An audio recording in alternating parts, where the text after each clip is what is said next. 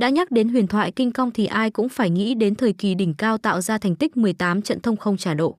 Nổi bật nhất chắc là trận La Phù, gà địch đã bị chú ta nhổ sạch phần lông từ phao câu đến vai bằng bốn đòn đá tấn công. Tại đây chú ta đã khiến cho gà địch bị hoảng sợ bỏ chạy và không thể phản kháng được nữa. Tuy được đánh giá là có lực chiến đấu mạnh nhưng một số trận đấu tía cũng gặp phải những đối thủ cực kỳ nặng ký. Cụ thể là trận đấu cuối cùng trong chuỗi 18 trận độ thông khi gặp phải địch là gà ô mơ chân xanh có bớt lưỡi đen. Tía Kinh Công đã giành chiến thắng với một đòn đá vào bụng đối phương mặc dù bị hạn chế không thể đá mu lưng vì gà ô mơ kèo đè cưa hai mang.